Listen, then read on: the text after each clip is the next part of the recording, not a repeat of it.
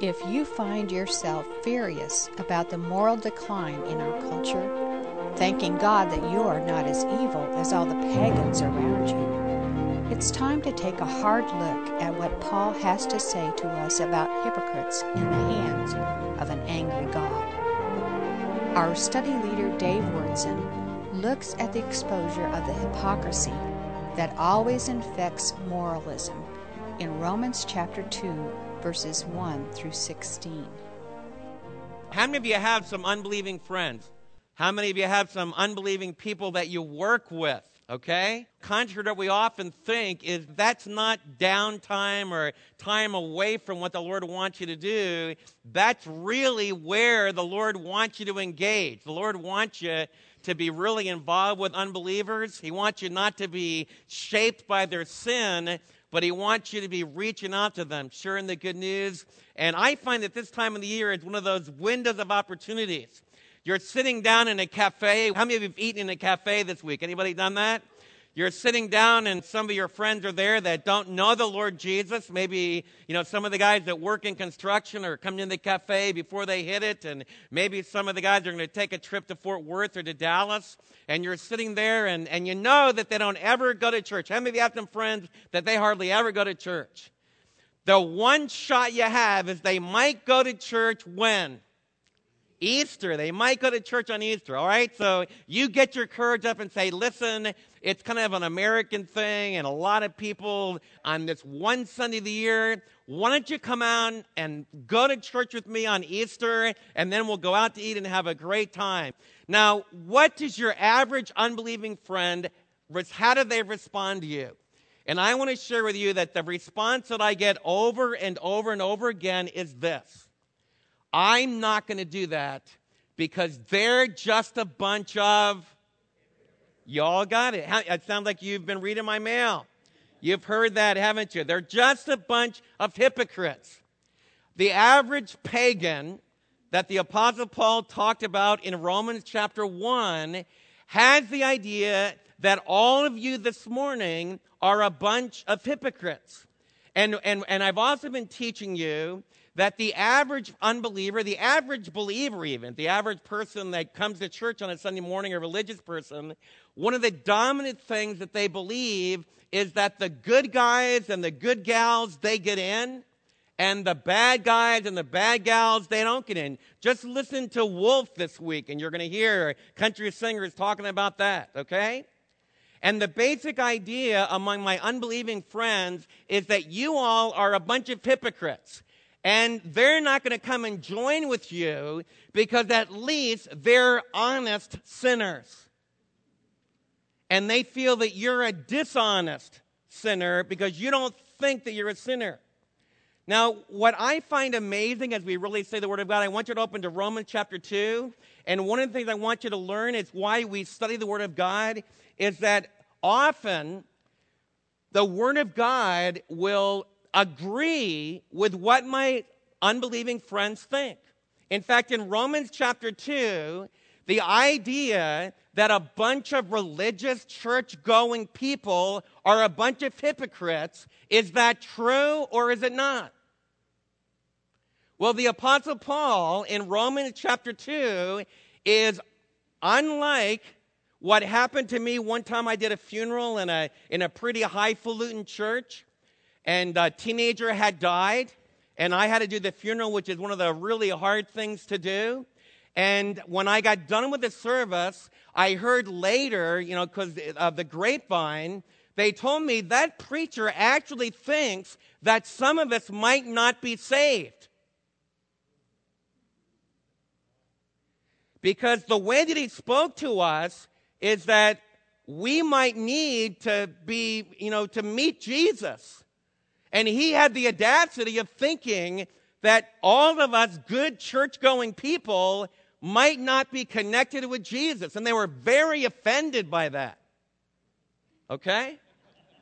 The Apostle Paul in Romans chapter 2, instead of agreeing with my church-going friends, he actually agrees with my unbelieving friends. And this will help you in connecting with them, because the Apostle Paul actually was one of those religious hypocrites.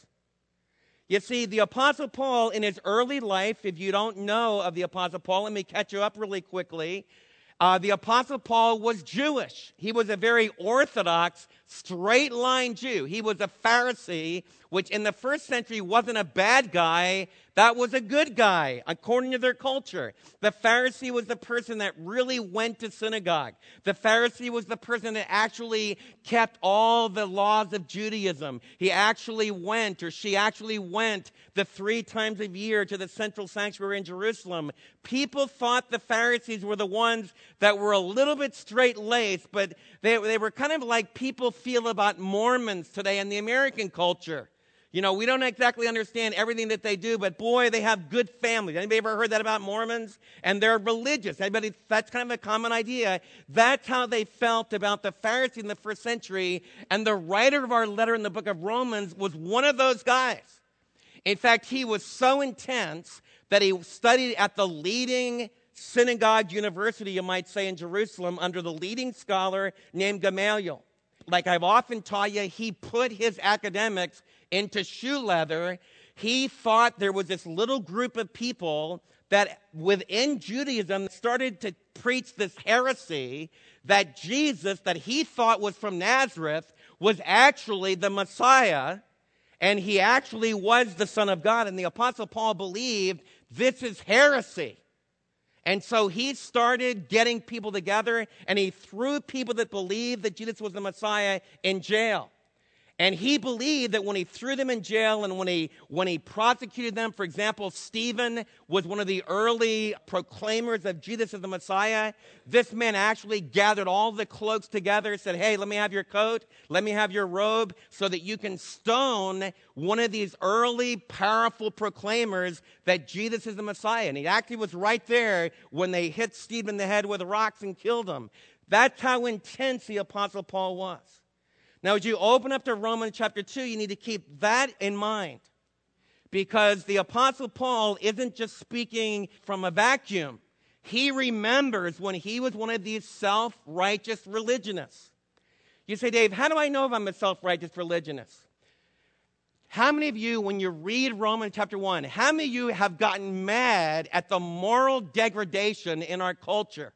Anybody ever gotten angry at the moral degradation in our culture? When I talk to you about homosexuality, how many of you find yourself saying, oh, that's a horrible, horrible sin? And it is. And you're angry about it. And you feel like, I just can't believe how far our country has come. What the Apostle Paul wants you to realize is, as he was teaching in Romans chapter 1, he was speaking to an audience where they would go to temples and worship idols.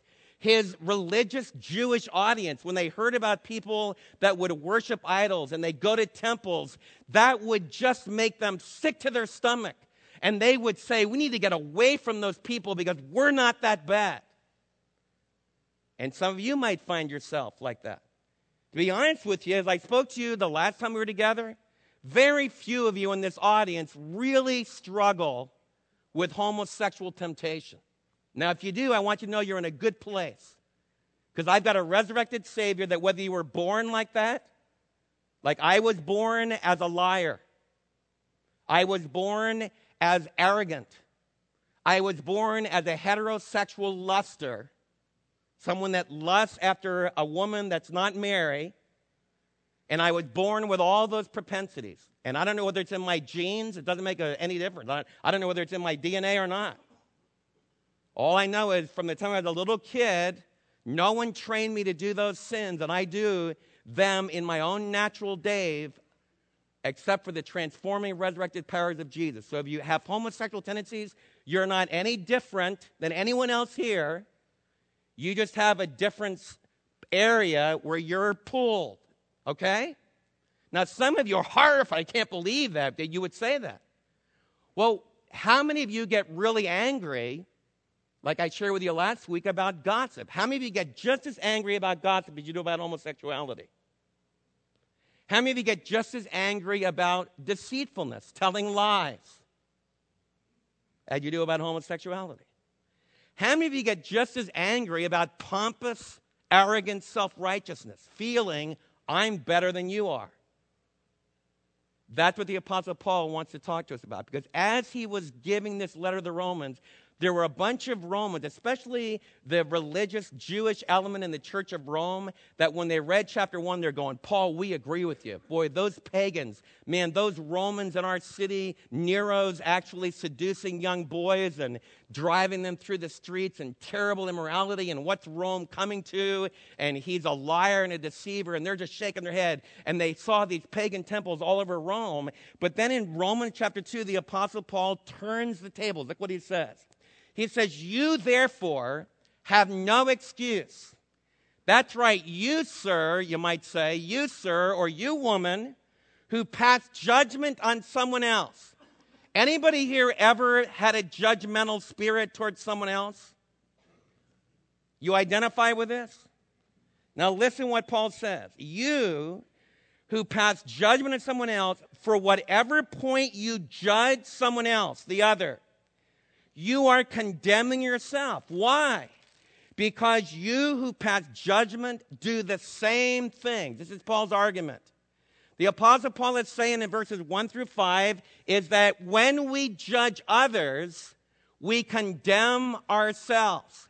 And the reason he's saying this is as you go through the list in chapter 1, I asked you last week, I asked you, first of all, to try to connect with some homosexuals that you might work with and to try to get across to them that you are one born-again believer that doesn't hate them, that doesn't want to kill them, that wants them to find the love of your Savior, that you view yourself as a sinner just like they're a sinner, and to show compassion towards them, not agreeing with their lifestyle at all, but getting across to them. By the way, men, a homosexual man, what he needs more than anything else is your friendship. Real, legitimate, man-to-man friendship. That's probably what 99% of the homosexual guys have never had.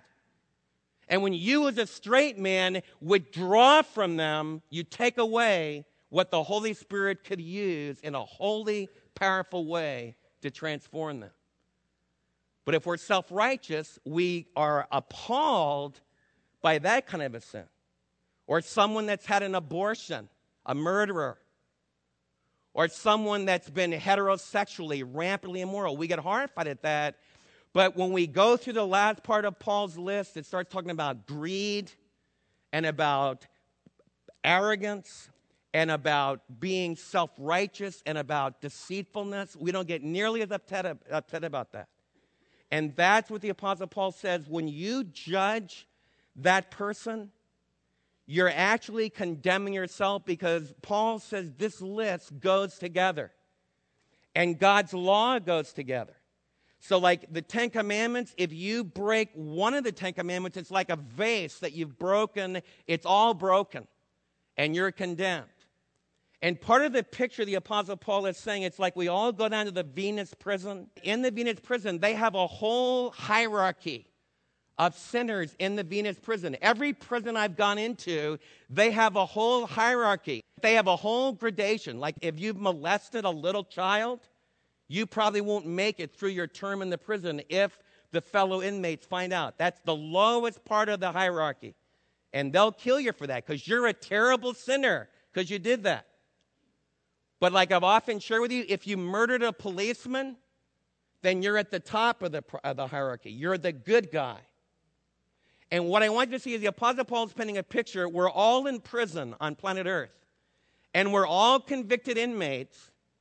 And we're all under a death sentence. But what we all tend to do is we set up a hierarchy and we compare ourselves to one another. And the Apostle Paul is saying when you judge someone else, you're actually condemning yourself, because that anger that you have towards someone else is exposing that you're breaking the law as well, that you're breaking God's holy law as well. Look how we develop this point. Look at the next line in verse 2. Now we know that God's judgment against those who do such thing is based upon truth. I want you to understand this.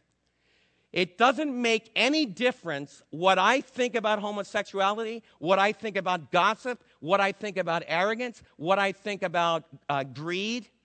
What I think about lying, it doesn't make any difference what I think about it. It's what God thinks about it. How many of you have ever been in a situation in life where you said, we'll never know the truth? Like with some of the hearings we've had about the Supreme Court. Have you ever thrown your hands up in exasperation and said, we'll never know what really happened? Right? We'll never know. In fact, if you watch programs on TV, now they do real-life court dramas. And time again, you'll watch the whole court drama, you go, man, I don't know. And what this text is saying is that one day, it's going to be totally the judgment of God. And I want you to really focus on this. This is really frightening to me from one sense. One day, we're going to be standing before God, according to Romans 2, and what Paul is saying that it will be totally based upon the truth. No quick-talking lawyers. No clever phrases. No little deals where a rich person, if he has a lot of money, or if he has an in with the judge, he's a good old boy, he'll get by. One day, all that's going to be gone. And what Paul is saying is that God's judgment against those who do those things in chapter 1, it's going to be totally based upon the truth. Totally based upon what's really true. Then in verse 3, Paul makes the conclusion. So when you as a mere person, a mere man, a mere woman, when you pass judgment on them, and yet you do the same things, do you think that you will escape God's judgment? Or do you show contempt for God's riches, for God's kindness towards all the human race, towards you, and towards people that sin in other ways than you? And God is being tolerant, not the way we think of tolerance, of tolerating evil, but he's restraining. The idea here is that he's restraining his judicial anger against sin, and he's patiently waiting. Why is he doing that? His kindness is to lead us towards repentance. This is powerful. What Paul is saying is that the judge of the universe, remember we started out this section, the wrath of God is being revealed against all wickedness, all kinds of wickedness. Every one of our wickedness is under the anger of God, something we hardly hear anything about. You say, well, Dave, man, I see people, they just sin horribly and they lie horribly and God doesn't do anything about it. And often I'll have people say, well, Dave, what you taught us isn't true. Man, I went to university and I didn't follow the commandments at all. I was immoral and nothing happened to me. In fact, I had a blast. I had a really good time. And look at me, I even got a really good job. The Apostle Paul is saying that God is restraining because he loves you. And what does he want you to do? He wants you to come to a point in your life where you break of your sin, where you're sorry for your sin, and you come to a zero point where you realize how horrible, how destructive, how eternally damning our sin is. And then we turn to God.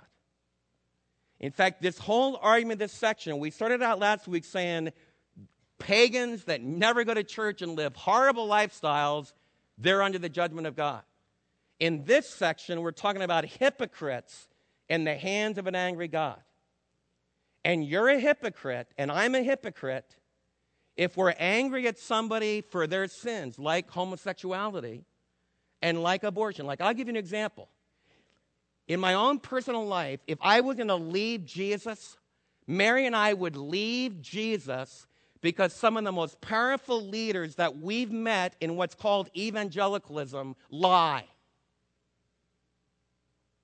Just think nothing of lying. Mary and I have had men that would crucify a gay. They should be put in the electric chair. They should be banished from the country. They would crucify someone that took one drop of a beer. They would just be furious with someone that listened to rock music. And they would consider what we did today as the invasion of Satan into the holy sanctuary of God. But I've had those men look at Mary and I right in the eye and lie. and think nothing of it and never talk to us again about it. And I would leave the faith if it wasn't for this holy book. Because this holy book says, you're all angry about these other sins. But God doesn't say your lying's okay. Right now, right-wing evangelicalism, fundamentalism, if you want to call it that, is in disarray. And some of you have banked on it. You felt we could stop abortion. You felt we could bring in a righteous new kingdom. You felt that we could overcome things through politics. And now you have running. You have about 8 marriages among your political candidates, our political candidates. The only one that's been married to one woman is a Mormon. Isn't that ironic?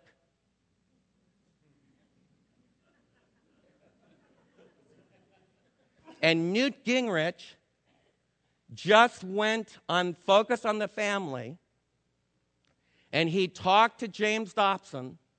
And what did Newt tell James Dobson? He told James that while he was prosecuting President Clinton for having his affair with Monica Lewinsky and for lying about it, that he was having an immoral affair with his aide. That's where we're at.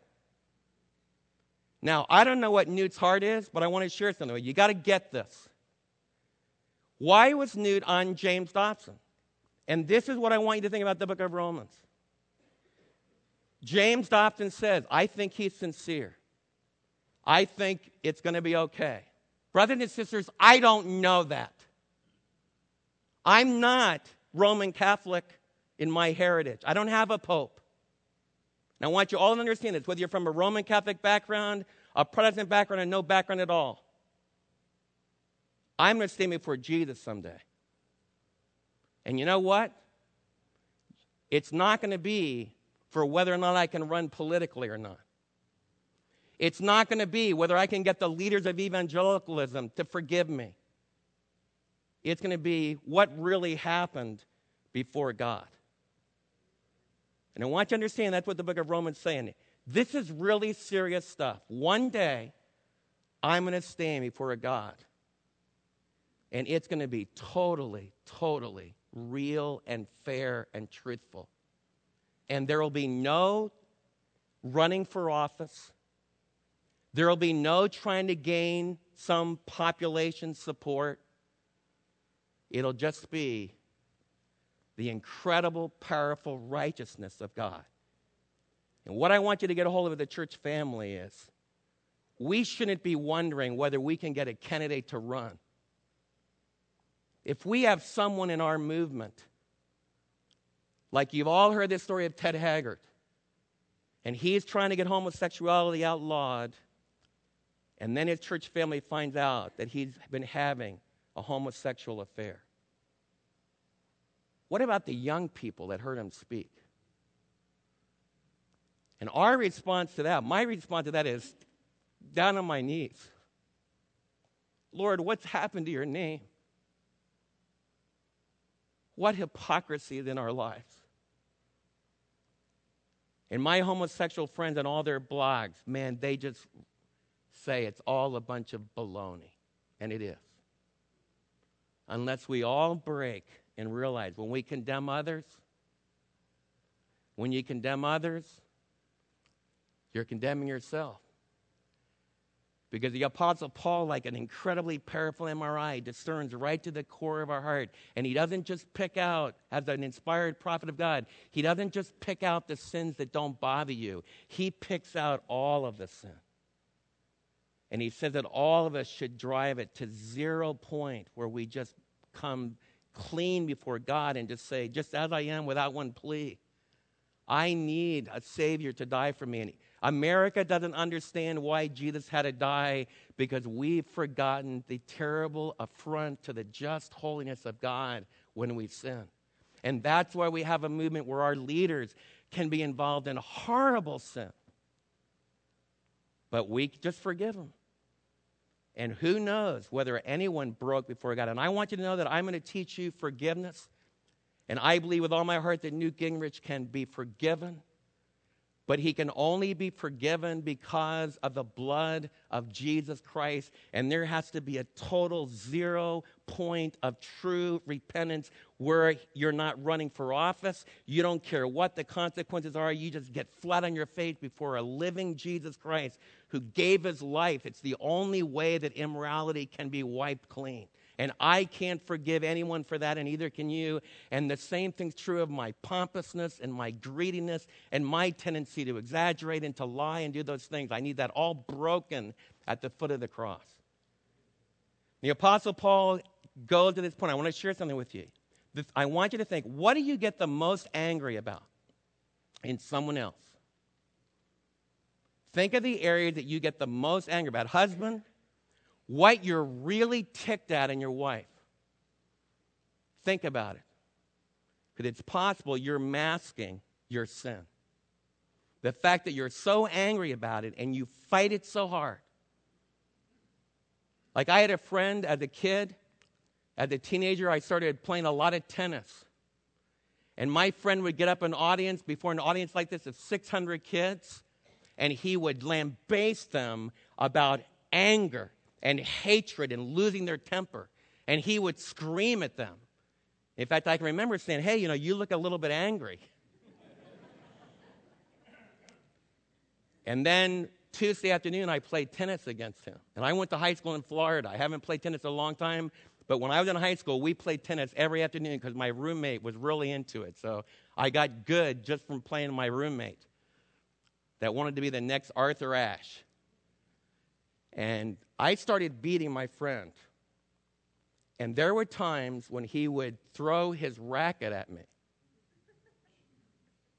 And that's what the Apostle Paul is talking about. He's talking about the fact that when we're so angry at someone else, every armchair psychologist is saying, you protest too much. And that's what I want all of you to understand, and I want you to open your heart. Some of you are filled with anger this morning. Some of the thing that's breaking our heart. Mary and I see people that are eaten up with anger. And they destroy everybody around them because of their anger. But they'll never face it. They don't admit that they're angry. They don't even think they're angry. And that's what the Apostle Paul is saying. The Apostle Paul is saying God is giving you time to repent. He's giving you time. He's being kind to you. He's being tolerant of you. He's letting you have time to break of your sin and for me to break of my sin. Because he says there's going to come a time. Now, the next paragraph is really hard. In fact, Mary, in her quiet, as she read this passage, said, man, this contradicts everything the Apostle Paul's going to say in the book. Now, I want you to think really hard about this passage. All of your friends have the idea that if you consistently do what is good, how many of you have ever heard someone say, if you consistently try to do what is good, you're going to get to heaven? Anybody ever heard that? All of your friends intuitively know the good guys should go to heaven and the bad guys should go to hell. Would you agree with me as an audience? Now look carefully what the Apostle Paul says. He says this in the next paragraph here. He says, but because of your stubbornness of heart, in verse 5, and your unrepentant heart, hopefully you're not going to have that. That's the opposite of repentance. It says you are storing up wrath for the day of God's wrath, when his righteous judgment will be revealed. So what is the Lord saying? It's what I've been teaching you. Our judgment doesn't make any difference. It's what's going to happen one day. And what's going to happen one day? Is there going to be a judgment seat of God? Yes, that's what he's saying. He says, when his righteous judgment will be revealed, when God will give to each person according to what he has. To those who by persistence in doing good seek for glory, and that's not their own personal glory, but they're seeking to have the glory of living, like in Old Testament thinking, to be in the glory is to be present with God. So this is someone that wants to get close to the glory of God. They want to live close to God. It says they live for glory, to honor. They want to have the honor of being one of God's people. And they want to live, to have eternal life. They want immortality. They want to live forever. How many of you would like those things? The Apostle Paul is saying if you persistently seek those things and you do good, it says he will give eternal life. But the opposite, but for those who are self-seeking, who live just for their own glory instead of God's glory, for those that reject the truth, they don't respond to the message that I'm speaking from the book of Romans today. They reject the truth.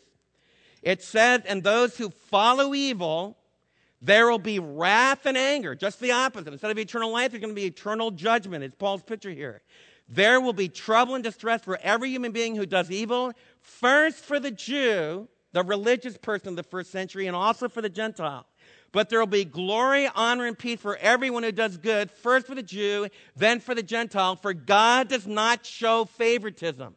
This is Paul's point. God, in the eternal judgment, he's not going to care about who you are as a person, the group that you're a part of. It's going to be totally impartial.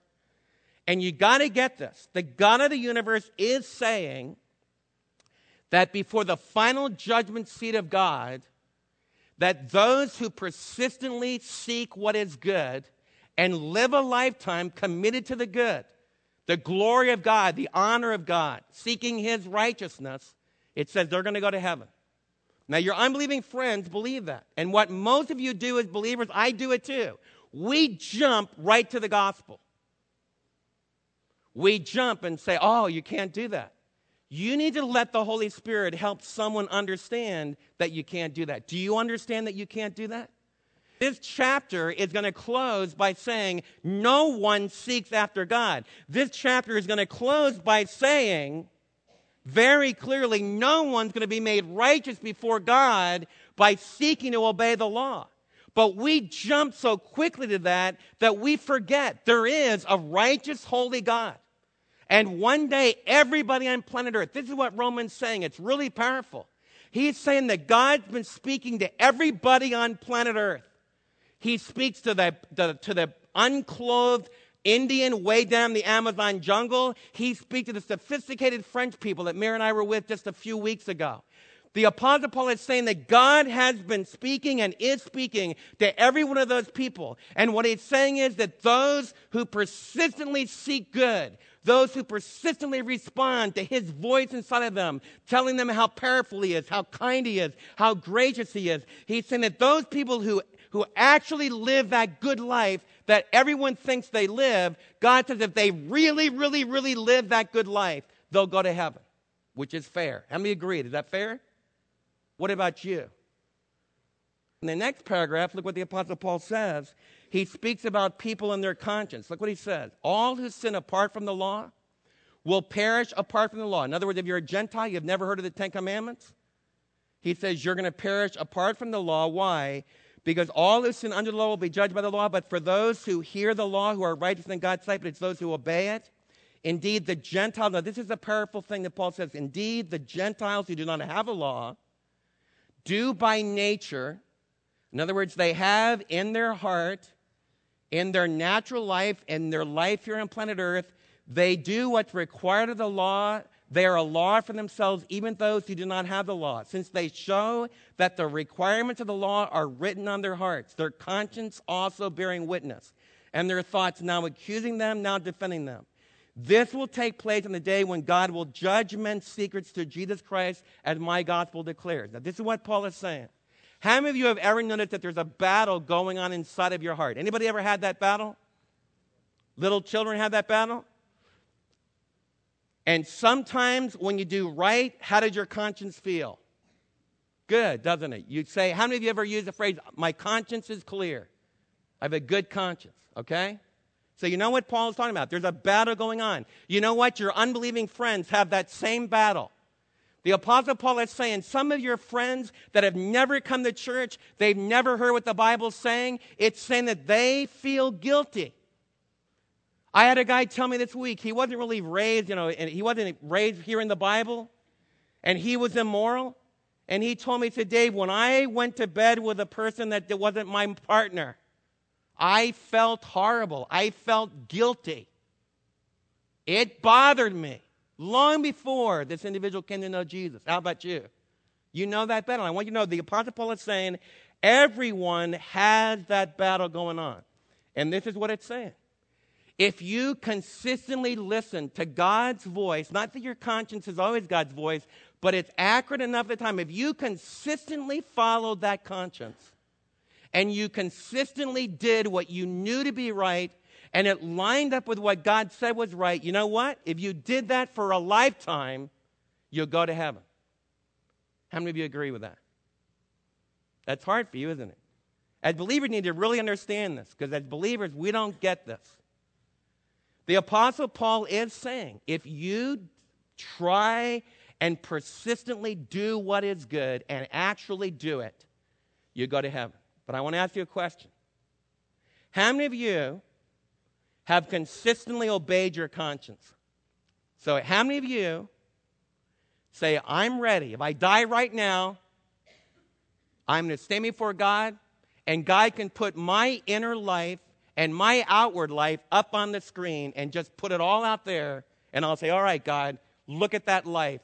I'm a good child. Take me to heaven and live with you forever. Anybody ready to do that? Boy, I'm not. And that's what I want you to push your unbelieving friends to understand. You see, when your unbelieving friend says, I'm trying to be good, you say, well, tell me about it. I'm trying to obey the Sermon on the Mount. Then what did the Sermon on the Mount say? And so you open up to Matthew chapter 5 and say, let's start reading the Sermon on the Mount. You tell me you're going to get to heaven by obeying the Sermon on the Mount. Let's see what Jesus said in the Sermon on the Mount. So I said to one of my friends, you're going to get to heaven by obeying the Sermon on the Mount. It says if you lust after a woman in your heart, you've already committed adultery with her.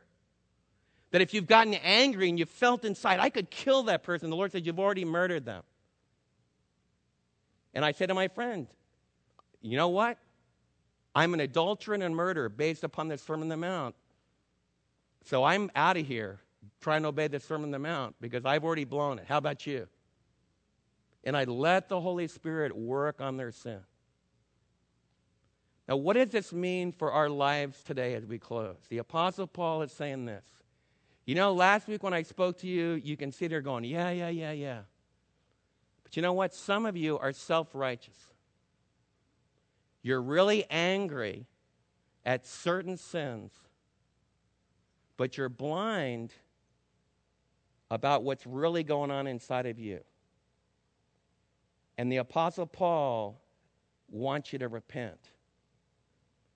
He wants you to become a person that just opens their life like a slate before the Lord. And if you've come to Jesus, you came by grace, by accepting that.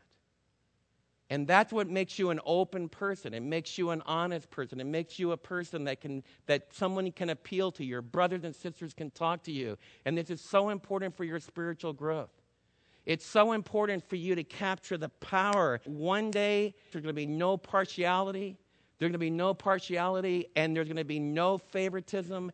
There's going to be no special favors. There's just going to be the total justice of God. And it's the recognition of this that causes me to want to run to the cross. And that's what I want our church family to do. I want you to look at getting the truth in our lives, and we'll be finished. Number one this week, I'd like you to go back, and I'd like you to carefully read over Paul's list of sins of Romans 1, 18 through 32. That's that section I've been harping on. Which of these make you the most angry? I'm just underlining something I taught you earlier. Which sins do you find yourself personally horrified about? Now go over the list again and pick out the sins that you are most susceptible to. Doesn't the fact that you realize how wrong and worthy of judgment some of the exposed sins are prove that God will impartially judge you for the sins in the list that get you? This is Paul's point. He's driving all of us to recognize that we're all sinners so that we will repent and will turn to faith in Jesus for his forgiveness based upon Calvary. I want you to think about that. The second thing I'd like you to do is that Paul teaches us in Romans that we're saved by faith in Christ alone. But Paul means that a believer's life is genuinely transformed. Believers in Christ who persist in doing good, according to Romans 1 and Romans 2, are going to get to heaven. And this is what it's saying. It's saying that when we really come to Jesus, that our lives are powerfully transformed. And it doesn't mean that you're saved by your own self-effort. But the Apostle Paul is saying, and this is going to be his major thrust at the latter part of the book, he's saying when you really believe in his gospel, The power of Jesus comes to live inside of you, and it starts to change you, and you persist in it through a lifetime. And Paul's not, in those passages that I gave you, Paul is questionable. Like a believer that says, oh yeah, I believe Jesus died for me. I believe Jesus loves me. I believe he died on the cross for my sins. And they live a hardened, unrepentant, immoral life. The Apostle Paul is questionable about that. Now, the Bible's crystal clear. If they genuinely believed in Christ, then one day they'll be saved. Like in 1 Corinthians chapter 3, he says that an immoral believer will lose his physical life, but he'll be saved so as by fire. So there's verses like that. A lot of you have been troubled over the book of Hebrews. Hebrews 6, what's he talking about? And the reason those verses are in the Bible is that for Paul, if you genuinely have come to the 0 point and turned away from your sin based upon Jesus, and you've let Jesus come to live inside of you, and you've let resurrected power come to live inside of you, then you can't just blatantly lie and have it not bother you. You can't just break contracts and get angry with people and never deal with it. The Lord is saying that this really makes a difference in our life. And that's what I want you to get really serious about. If you're a child that says, oh yeah, I believe in Jesus, but as you move up in your teenage years, it doesn't make any difference. You live just like your unbelieving friend. You say, oh, but I'm going to go to heaven because I trusted Jesus. If you don't care about Jesus and there's no evidence that he's working in your life, I don't know where you are, and I'm not going to comfort you. Because Jesus happens to be the most powerful Savior there is. And when the Apostle Paul, the reason he spends all this time in Romans 1 and 2 and then in chapter 3, the reason he spends all this time confronting us with our sin is because if you jump automatically to Calvary and you jump automatically to the free gift of eternal life, you don't understand why you need that cross. You don't understand why sin is so serious. And I believe that a lot of the American public, that's where they are. They have no idea what Paul's talking about. And the Apostle Paul is saying that you can't have prostitutes for Jesus. You can have prostitutes that used to be prostitutes that believed in Jesus and became faithful, loyal, loving wives. Paul talks about that. You can't have gays for Jesus, and yet we have large elements, gays for Jesus. The Apostle Paul says, no, you can't have that. You can have people, according to 1 Corinthians, that used to be gay, but they came to 0 point, and now they've received resurrection power, and he'll say, and such were some of you. You can't have liars for Christ. You can't have materialists, idolaters for Jesus. You just can't do that. Because when Jesus comes into our life, he is the resurrected one, and he gives us a new life. And what helps us to really understand the power of what he's done is to understand how serious it was for us to be condemned on death row. And so I want you to pray for me. I want to never, never forget that once I was lost, that I'm just as bad as any other sinner. The man who wrote these words, the Apostle Paul, said, I'm the greatest of sinners. And I want to always join with him. And I want you to leave this week because your society desperately needs to meet someone that really understands that their loving Father in heaven is also the judge of the universe. And they need to meet someone that when they say church-going religious people are a bunch of hypocrites, you just say, I agree. That's what I learned at church on Sunday. When they say, I think good people go to heaven, bad people go to hell, I want you to say, I learned that on Sunday too. But have you ever thought of this? How good you think you need to be. And they need to meet someone that says, you might think you're good, but I know my heart. And I want you to know that I don't think I'm good at all. Except for this incredible, amazing grace where Jesus forgave me because he paid the penalty of my sin. If you've never met that forgiving, glorified, resurrected Savior, if you're gay, Jesus can forgive you. If you're greedy, Jesus can forgive you. I pray for those Christian leaders that broke my heart, and I haven't turned away from Jesus. If I sin against you, feel free. You need to be able to come up to me and confront me about it. And I want to do that with you. Because Romans creates a real family that knows the incredible searing justice of God, and they let that searing righteousness cleanse them and bring them to 0 point, so they open up to this incredible, flowing, forgiving blood of Jesus that makes us clean. So as you go out this week, you live in a world that desperately needs to hear Romans chapter 2. Go and get them.